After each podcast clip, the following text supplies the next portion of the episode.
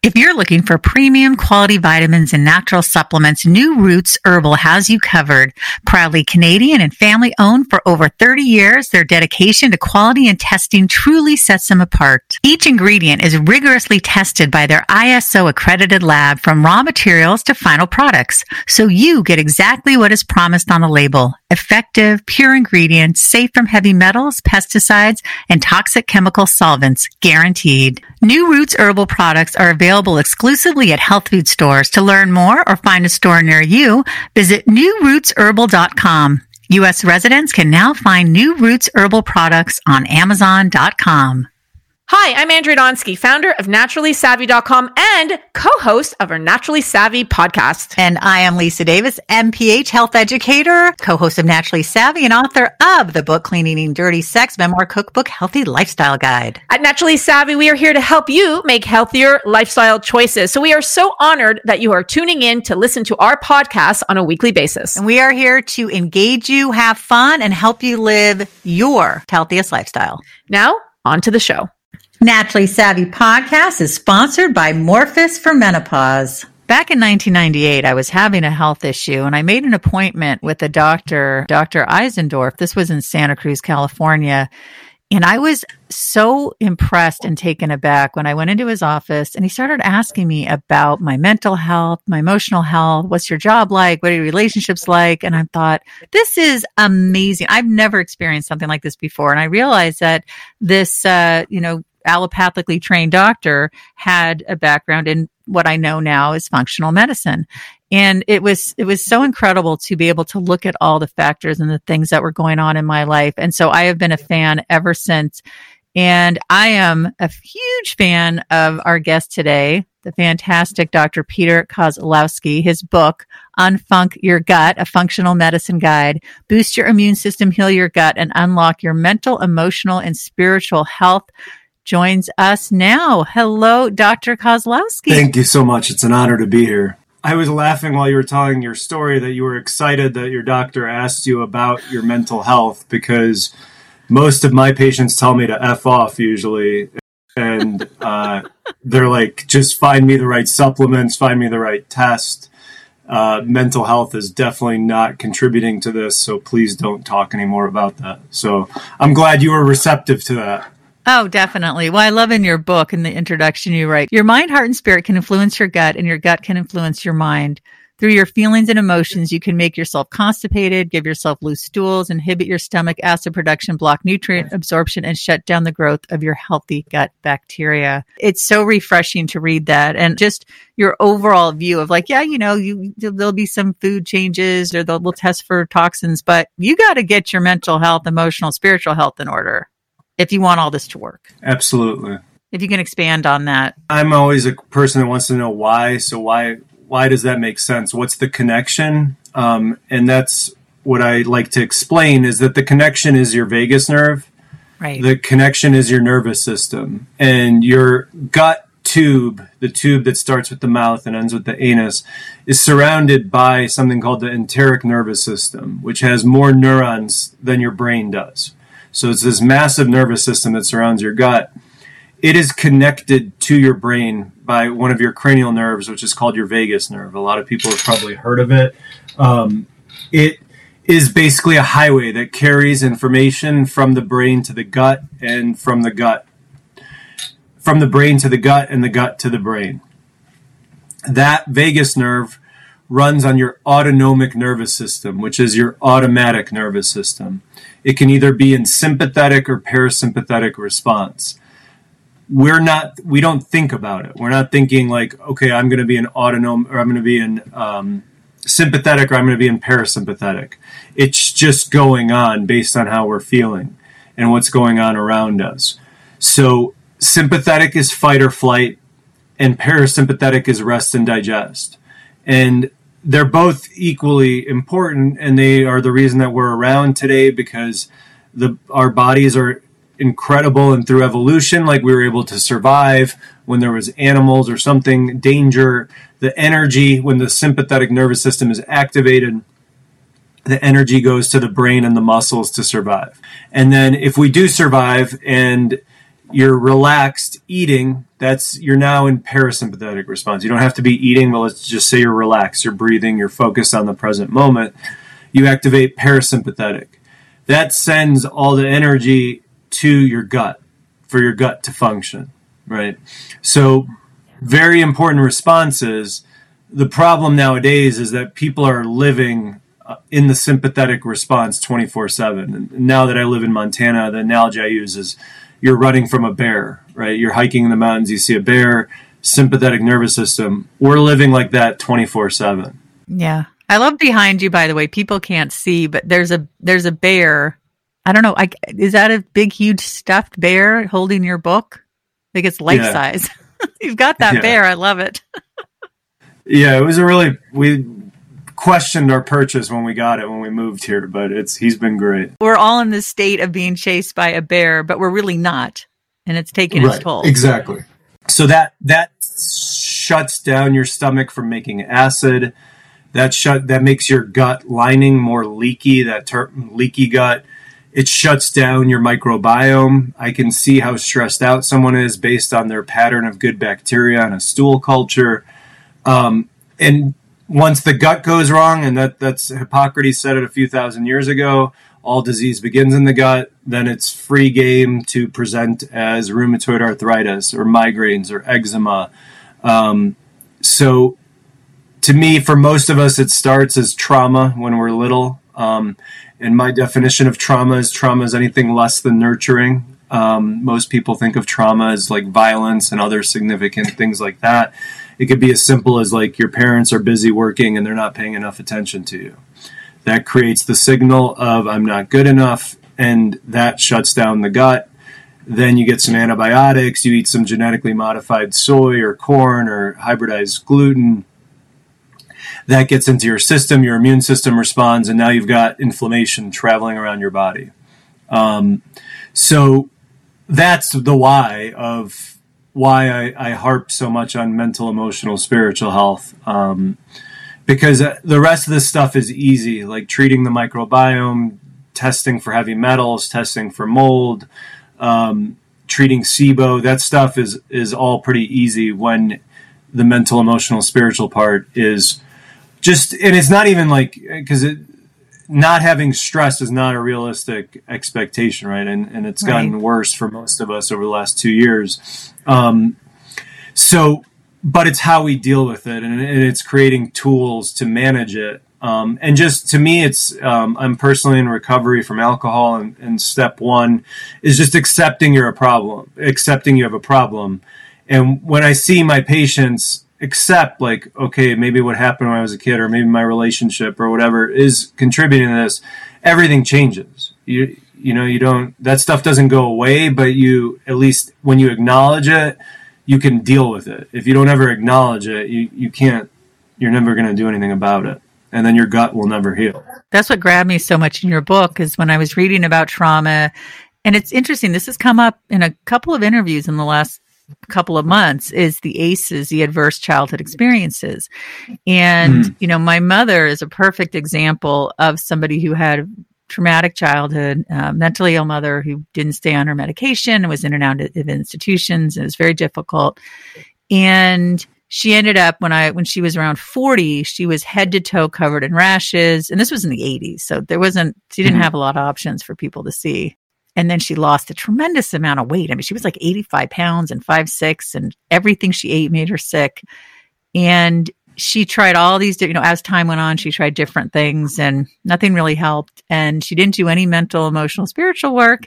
And then in her 50s, she got ovarian cancer and she did every alternative, natural thing you can do. I mean, her bed was covered in supplements. She was doing all the right foods and this and that and she died at 57 and you know i i always wondered about i wonder if she had done some emotional work you know if she would still be here. And reading your book it's oh it's like a punch in the gut like god mom i wish you had had this information.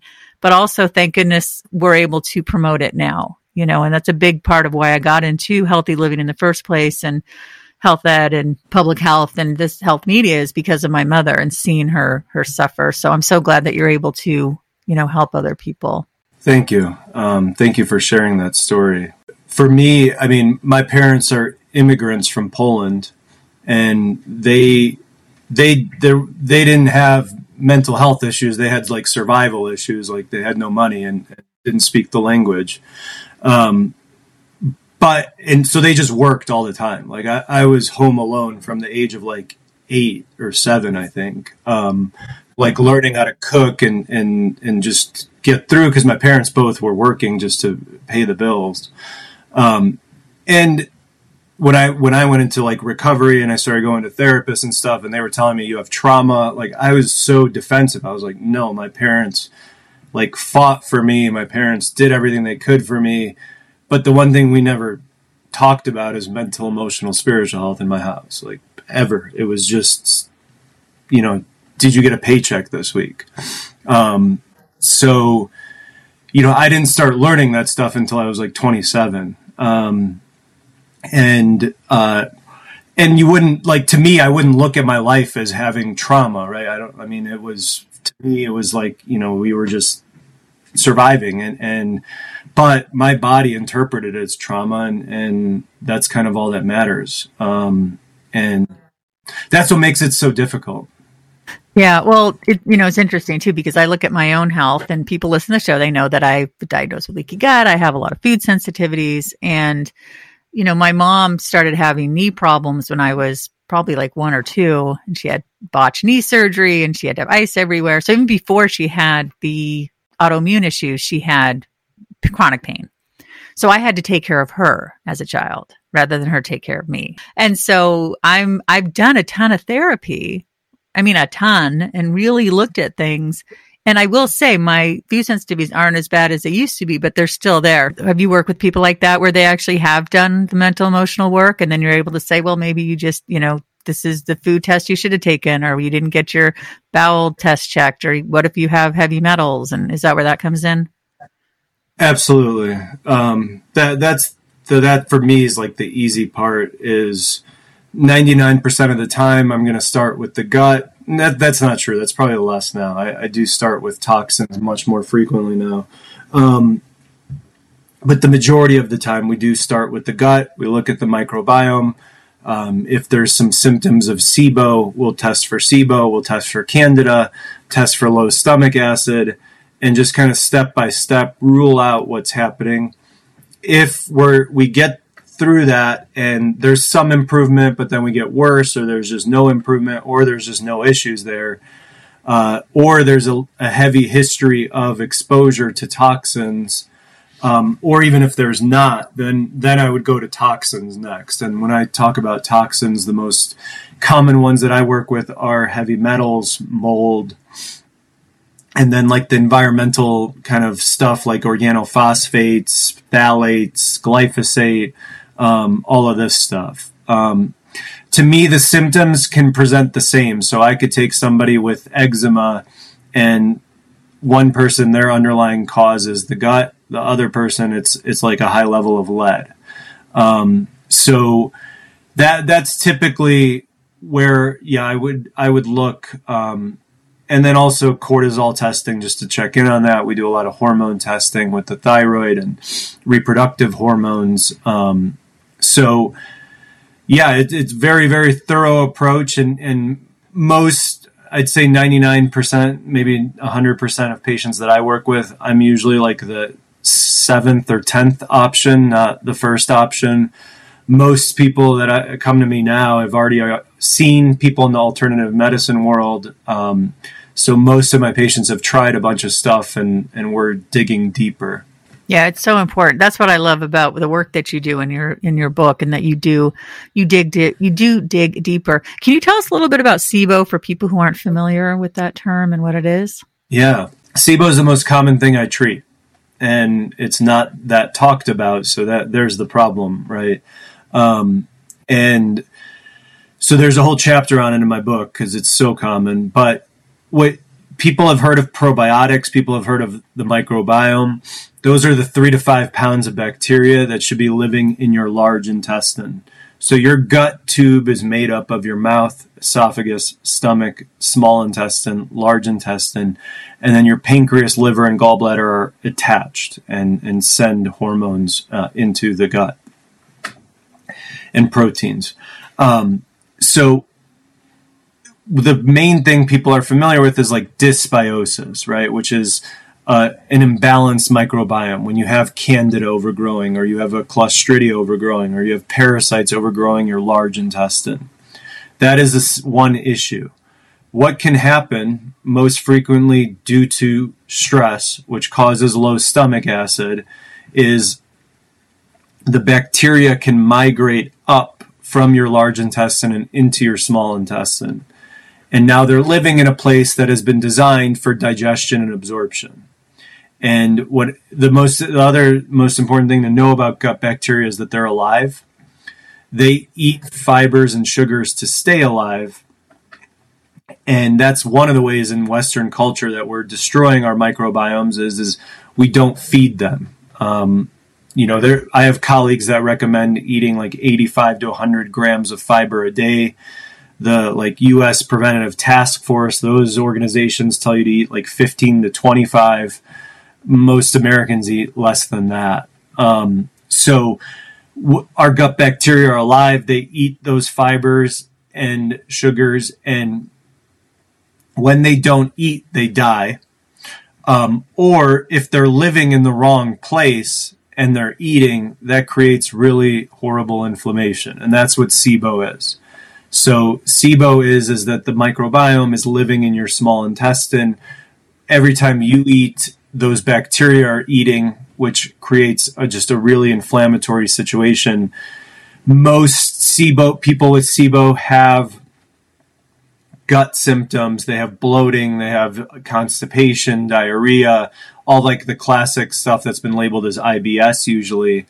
Uh, but I've worked with a number of people now over the years that they don't have any gut symptoms at all. Um, and they just have an autoimmune condition or they just have brain fog or uh, the craziest one I saw is a woman with canker sores that went away after treating SIBO. Um, that was after like 50 years of having them. Oh my um, gosh. Um, so the that that's like a brief synopsis of what SIBO is, and it, it's just it's extremely common um, because, and I think the most important part around that is the stomach and stomach acid. And this is where we take a very polar opposite approach of regular medicine because if someone walked into their local pharmacy, there's an entire aisle of acid blocking drugs. And if you've ever gone to your traditional piece, like family practice doctor, like me, or your traditional gastroenterologist, they the basically the only tool in their tool belt is an acid blocker, right? And so you have any kind of gut symptoms, you're getting an acid blocker we we take a polar opposite approach. We we test and treat people for low stomach acid. stomach acid is needed to digest protein. It's needed to get vitamins and minerals out of your food. Um, it's needed to activate your digestive enzymes, and it's needed to kill off bacteria. And we're being exposed to all these bacteria, viruses, all this stuff all the time. Those bacteria hate acid, so you need stomach acid to help prevent that. And so what happens is is that once digestion starts in the stomach, food and acid go into your small intestine. And part of what protects your small intestine from having an overgrowth of bacteria is that acid coming in. The number one cause of low stomach acid is aging. 80% of people over 80. I see it in teenagers and young people all the time and that is the gut brain connection. That when the mind is telling the gut, it, we're in survival mode. The last thing you want to be doing is secreting stomach acid to break down food, right? That that's yeah. not going to help you survive. So that that's a huge. I mean, that's not the only reason, but that's a, a major one that I see missed even by like people that are known as SIBO experts, and um, it it's a huge part is to make sure that someone is digesting. There's a full outline in, in my book about how to test and treat low stomach acid. Oh, that's great. I was listening to an interview and you said that the three symptoms that toxins affect the most are reproductive, immune system, and the nervous system. If you can expand on those. Toxins, um, I actually just finished writing a second book about hormones and toxins. Oh, so wow. we're going to be publishing that in October. That's fantastic. Congratulations. Thank you. Toxins, and so toxins are can be endotoxins or they could be exotoxins. Endotoxins come from inside our body. Cortisol could be an endotoxin. Dysbiotic bacteria can be an endotoxin. Uh, SIBO can create endotoxins. But we also um, absorb toxins from our environment, from our air, from our water, from our food. And they are everywhere. And our environment is becoming more and more and more toxic every year. So since I just did the writing on this, um, the research is kind of fresh. And I mean, my main question always goes back to why. And I've been in functional medicine pretty much strictly for 10 years or seven years. Um, and I'm trying to remember like why I didn't learn about like toxins besides like acute toxicity in medical school and residency.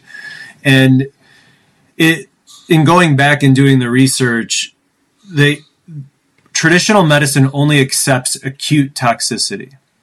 And so that means that you like the kids in Flint, Michigan, where they changed their water supply that all of a sudden was full of lead and they had like acute neurologic symptoms, right? Right.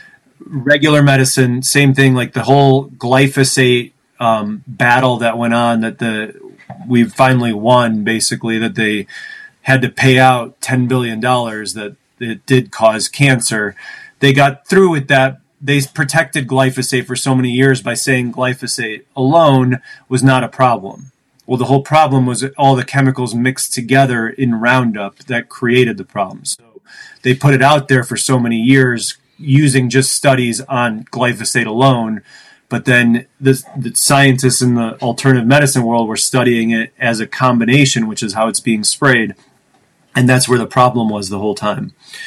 That's the same approach we take in functional medicine. We talk about total toxic body burden. So it's not just you have lead poisoning or you have mercury poisoning. It's you picked up a little bit of lead when you were born uh, through the placenta. Mom could have transferred it. Then your house flooded when you were a kid and there was mold, and now you picked up a little bit mold. And you're eating the standard American diet, which is full of herbicides, pesticides, all that stuff. And then you're living close to an airport, and all that airplane exhaust is full of lead. And then you're eating fish that are absorbing all the toxins from the water. That eventually just keeps adding, adding, adding. And then you throw in a stressful situation, and all of a sudden, the analogy that we, I, I really like is your bucket, right? We're talking about filling your bucket with all this different stuff. Eventually, that bucket overflows because uh, I'll work with people that are like, well, if I was exposed when I was 20, why am I just getting sick at 45? And it, you know, it was like, well, some stressful stuff happened or your gut got bad and and that's that's kind of why it onsets now. So we we really focus on total toxic body burden. And so if you went into your traditional medicine doctor, they would kind of laugh you out of the office. They they wouldn't it's it's they would do a blood test for lead, which would be an acute toxicity, which is extremely rare. Um, and they tell you you don't have like a heavy metal issue, right? So the the reason that there's such a problem and why toxins can affect, like we you said, the nervous, the reproductive, um, and the immune system, our bodies try to break those toxins down. When we when they get into our body they go they flow through our liver and our liver goes through this process called phase 1 and phase 2 which is detox which makes them so toxins when we absorb them are fat soluble. So when we breathe them drink them they will get stored in our tissues. That's what detox is. Detox makes them water soluble so we can then pee poop and sweat them out so that that process happens in the liver mostly. And when we make them water soluble, they are excreted. if our body is overwhelmed, if we're absorbing more toxins than we can get rid of, and they're getting built up in our different tissues, they create reactive oxygen species, which is basically like inflammation to keep things simple, right? They they create inflammation. Inflammation kills our cells. That's what reactive oxygen species do. They kill our cells. So the favorite systems to attack are hormones, immune, and nervous system. So if I have anybody with an autoimmune condition, with a neurologic condition, infertility, low testosterone, I'm going to be thinking about toxins. And the 99% of people I work with have no clue that they were exposed. And um, it's just it's so prevalent in our environment. We're all being exposed. Not all of us are sick. Um, and and that's what I think makes it difficult. But we all have different size of buckets, right? Some people have a very small bucket, some people have a very large bucket, so they could handle a lot more of that.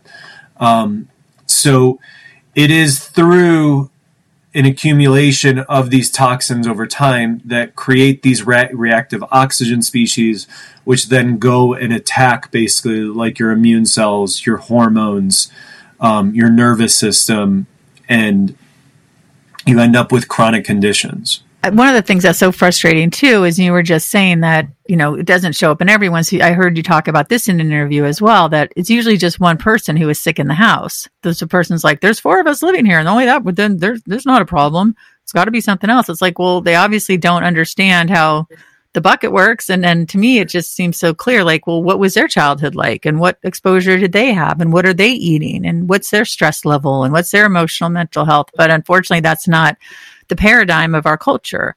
And speaking of paradigms, I'd love for you to, how did you shift from the allopathic to functional medicine? And also, I should have asked earlier for a definition of functional medicine.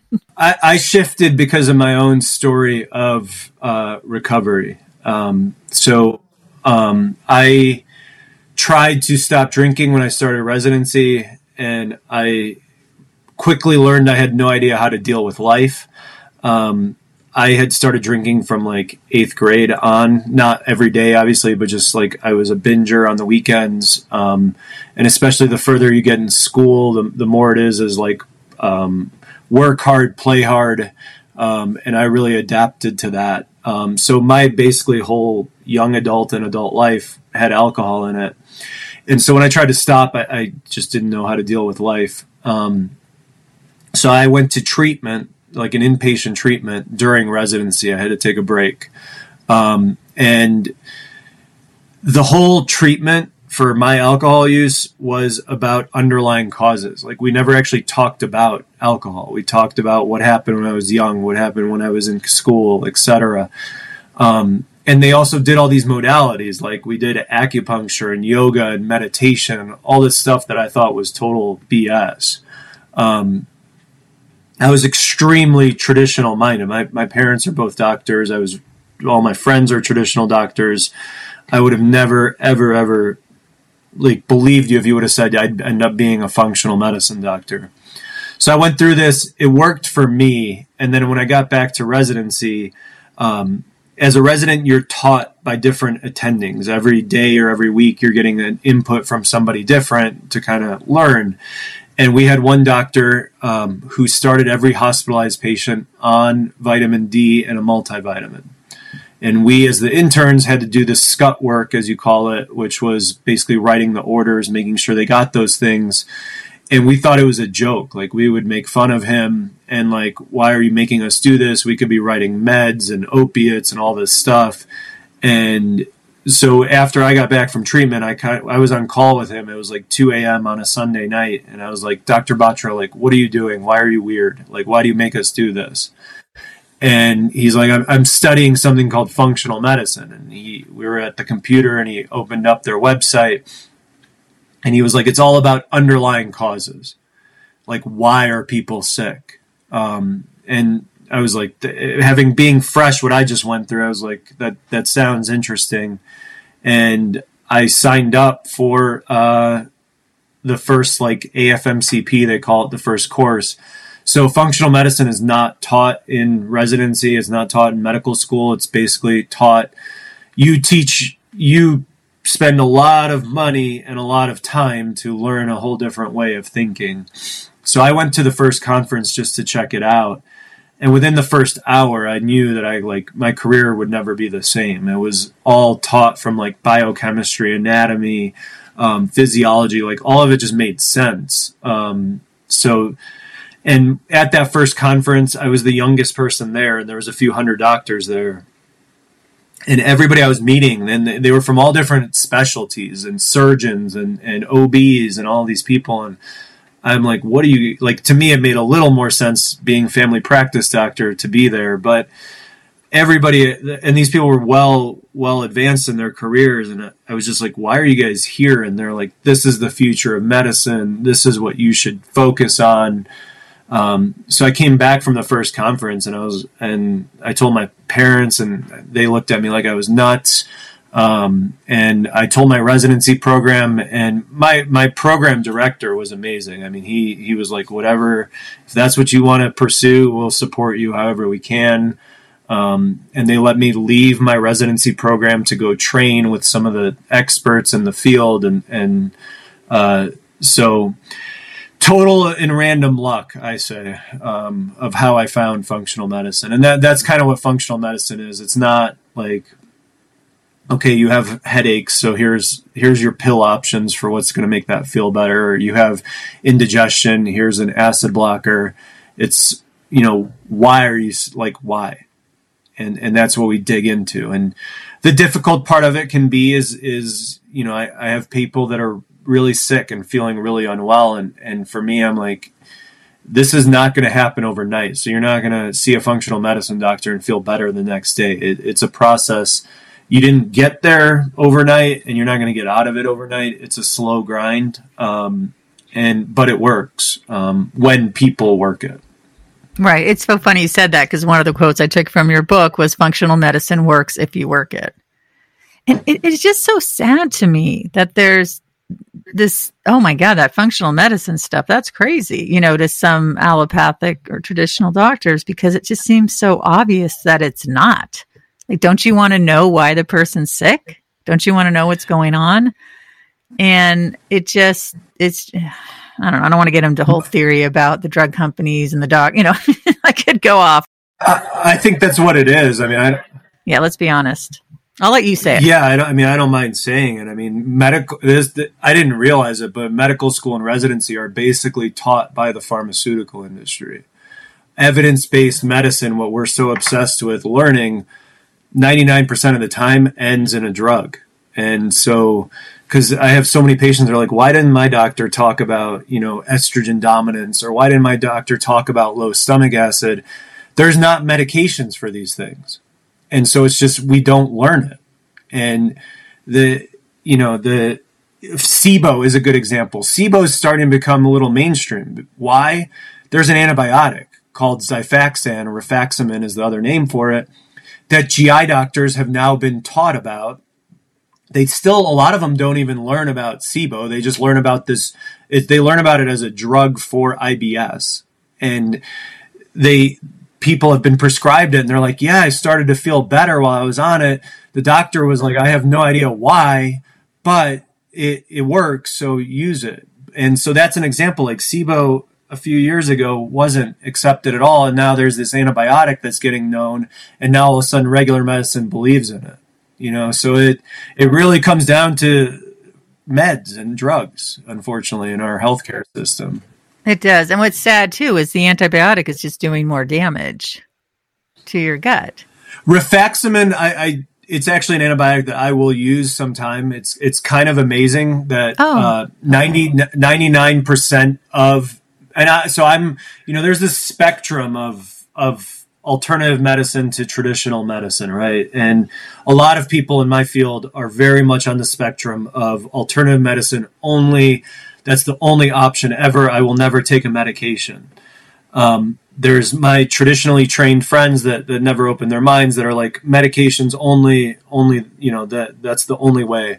I, I, find myself in the middle most of the time on most things that I, I think there's a place. Um, but the cool thing about that, that antibiotic is it's not absorbed into your body. 99% of antibiotics are designed or meds are designed to be broken down and then go into the blood and go to your brain and treat an ear infection or whatever. Rifaximin's not absorbed, so it's it's actually on the safe scale. It's way high at the safe safety range. Um, I worked with one GI doctor who, um, I mean, he was employed by the company, but he said that they had studies done that rifaximin doesn't even make it into your large intestine. So if that's really true, it's like literally like the perfect medicine. That also being said, when you're when you have SIBO, you could either be hydrogen positive or methane positive or both. Rifaximin does not work for people that are methane positive the vast majority of the time. And I'd say something like 75 to 90% of my SIBO patients are methane positive. So that's that's uh you know an example of kind of what we were talking about the drug industry, but then also how sometimes traditional medicine can be okay. It's just finding, I think, a practitioner who has comfort in, in both and um, finding the best option for you. Every person's different. Like I, I have a different treatment plan for everybody. Yeah, see, I think that's so interesting. You have to, or so important, excuse me, you have to look at their individuality. You know, I want to get back into uh, mental, emotional, spiritual health. I mean, that is another thing you said in this interview was the core of health is mental, emotional, spiritual health. For people who are resistant, for people you work with, how do you urge them to really look deep within and, and look at the pain? Because a lot of people are like, I've already experienced a trauma. I don't want to have to go through it again. But my philosophy is there's no way around it. You have to go through it you have to deal with it in some way. Yeah. So one of the things I do is testing. So if somebody's like, you know, no way, stress is not an issue for me, um, I will test their cortisol, um, which is saliva testing. So you can follow someone's cortisol pattern throughout the day. Um, people come to me for their gut health. So I tell people, I'm like, listen, you can't run from me. I'm going to see it in your gut. I'm going to see the stress if it's there. Um, so testing is one way that I do it. I've recommended every patient I've ever met to get a therapist, um, to work with a therapist while they're working with me. That's difficult because a therapist is not the solution to everything. A therapist can come really highly recommended, but they might not be a good fit for you right? So, like, my wife has been through like seven therapists in the last uh, year and a half while we've been moving around trying to find someone um, that that fits her. Um, so, but they help peel back the layers of the onion, as we say in like recovery. Is like, you know, we're digging they help you figure out what was actually underlying because for most people are like no like for me even like i was like well yeah my parents worked a lot but they, they weren't like mean to me and they like gave me everything they could. And therapists helped me figure out like hey you were alone a lot. You didn't talk about your feelings. So that's a good one. Um, talking about it with friends family um, people that are you know in this that are accepting of this too um, a yoga practice, a meditation practice, finding the right types of exercise that work for you. Um, it there's so many different things that work. There's 12 step groups um, like that for people with alcohol issues, like AA. Um, but there's also groups for people with that had um, parents who had alcohol issues or parents that were just not affectionate. There's groups like that. Um, so it starts with just admitting it and then kind of exploring different ways of dealing with it and finding the ways that work the best for you. I just had a patient, um, he's in his 50s, and his wife, it looked like his wife kind of forced him into the visit, but he um, was like, I have no stress. I have no stress. And his wife was kind of like in the background, kind of like nodding her head. Um, he's like, I'm so laid back, nothing bothers me. And we did his cortisol testing, and it was the highest I've ever seen. Oh my gosh. Um, so that to him, I think, woke him up. He was like, okay. And they started talking about his mom and all this stuff. And, and I'm hopeful for him. Um, but that, that's like a, I've seen that so many times. That's incredible. And for people who don't know what the cortisol test is, tell us about that or why cortisol is important and what how it, it's indicative of your stress levels. It's the hormone that we release when we're stressed out. So when you're stressed out, you release cortisol. So if you're releasing high levels of it, that means there's some kind of stress. Uh, another funny one that I've seen a couple times lately too is an experiment someone could take is go on vacation, take like a nice vacation for a week or two, and uh, if you come back and you're like, man, I was feeling amazing while I was on vacation. To me, that's either you've got a toxin issue at home, which is very easy. We can test you for that, or there's some serious stress going on that you let go of. Um, that's not not an option for everybody, but um, that's one that I I'll, I'll, see so many times. Is somebody will email me after a visit or after a few months and be like, everything was great while I was on vacation, and I was like, that this is kind of proving my point. Oh yeah, you know, I'm curious about food sensitivity testing because. I've been told it works. I've been told it doesn't work. I've been told it shows sort of the foods you eat the most that you're sensitive to. I mean, I took one and it showed I was sensitive to kale, spinach, paprika. I'm like, and it was weird because I was like realizing that I do use a lot of paprika. I love paprika. And there was certain products that I would buy that have paprika in them. So I thought, this seems kind of random though. I mean, it also had like um, dairy and soy and wheat and, you know, yeah. like the usuals that I knew. But I'm like, this seems kind of odd. How do you approach food sensitivity testing? Elimination diet. And that that's what we talk about in my book. And there's 50 recipes in there to help people and explain the why of, of a, an elimination diet. Um, to me, food sensitivity testing, um, I guess the best way to describe how I feel about it is I've never ordered one of those in my entire career. I mean, there's a lot of people in my world that, that use it. I don't see it. I've just seen too many inconsistencies of where it comes back as it definitely can point out some of the things you're sensitive to, but usually it just comes with a lot of extra um, that that doesn't make sense. Um, so honestly, leaky gut is something that's very difficult to test for too. There's not a great leaky gut test in my opinion. Um, the best test is a food sensitivity test. So if you do one and you have a bunch of sensitivities come back positive, that to me just means you have leaky gut.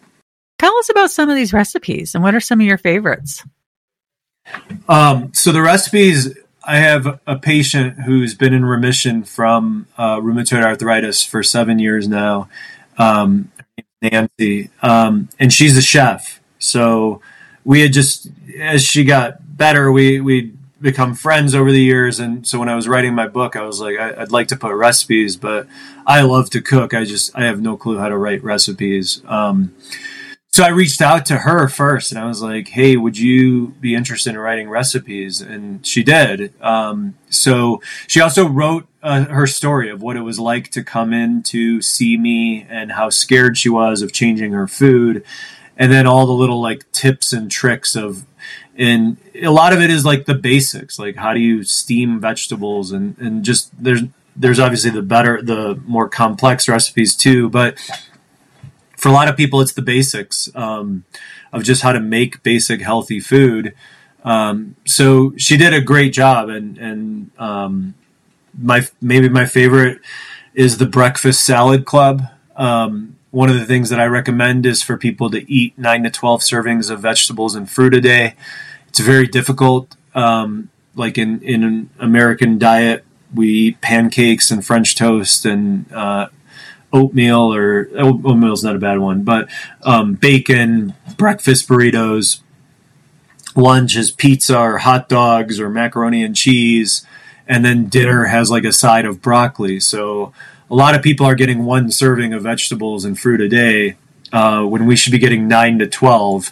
So if you start and and it's a difference like being like European versus American. Like in, in, I feel like in Europe they use a lot more vegetables for breakfast, um, so it's more normal to eat vegetables. I feel like here it's not very normal. It's like kind of weird to have vegetables for breakfast. Well, if you don't, you're in like a really big deficit for the rest of the day. And Then you're trying to get six servings uh, or four four to six servings with the rest of your two meals. Um, so that's a fun one to me. I inter- do intermittent fasting, so I don't eat until around ten because I don't eat past six, and then I don't eat again until around ten. I, I'll have a salad with something, or I'll I'll saute up some vegetables or steam some vegetables with something. So I'm I'm used to eating vegetables in the morning, and it's good. I, I think good. it's a great way to start. What do you think about intermittent fasting? Uh, I'm a fan. I was not a fan for a long time. Um, most people that tried it were doing it for uh, weight loss, and most people were doing 16 hours. The whole point of intermittent fasting is gluconeogenesis, which is the process where your body starts using stored um, sugar and fat for energy. That process doesn't really get going till hour number 20. So um, I flipped to recommending people to do it for 24 to 36 hours, two to three times a week. And I've had a lot more success with that. Oh, okay. Um, that's something that I've done. Um, and I, I, do it for hormones, um, for testosterone, for growth hormone. Um, there's a hormone called brain derived neurotrophic factor. Um, that they found the higher it's called BDNF, the higher your BDNF, the lower uh, your risk of dementia. Um, oh. The best way to increase BDNF is fasting. So I, I, like it. I just think that um, most people don't do it long enough, and and that's just like everything in my field. There's a million different opinions. Um, I try to go with what makes sense to me based on science and experience with patients. Now, is there anything that we didn't talk about today that you'd like to add? Yeah, I feel like we've hit a lot of the major stuff. Um, no, I mean, I think you've asked great questions. Thank you. I'm just such a huge fan of the work that you do. Again, the book is Unfunc Your Gut, a functional medicine guide. Boost your immune system, heal your gut, and unlock your mental, emotional, and spiritual health. Dr. Kozlowski, how do we find out all about you and your wonderful book? Um, it's unfunc with a C. Um, the, for for functional medicine, but sometimes people can't find it because of the spelling. But um, best way if, people want to reach out to me, work with me, is uh, my website doc-cos.com, doc-koz.com. There's a link to buy my book there. There's uh, our office phone number, email, so people can reach out and ask questions um, schedule an appointment. And I'm on social media, uh, doc underscore koz, and I think Dr. Koz on Facebook. Um, and I've tried, was never on social media, but I've tried to become a little more active now that the, the book's out there. Um, so that those are the, the best way if somebody really wants to work with us um, is check out the book and uh, check out the website and reach out yeah, it's incredible. Thank you so much. You're always welcome here. Thank you. Well, that's it for our show today. Thank you so much for listening. We appreciate you. And we would appreciate it if you could please rate and review and leave a comment because the more you engage with our podcast, the more you will find it and help other people find it wherever they listen to their podcast. So be sure to follow us. I'm at Andrea Donsky and at Naturally Savvy. And Lisa? At Lisa Davis MPH. Thank you so much. And please share this episode because the more you share shows you care. We'll see you next time.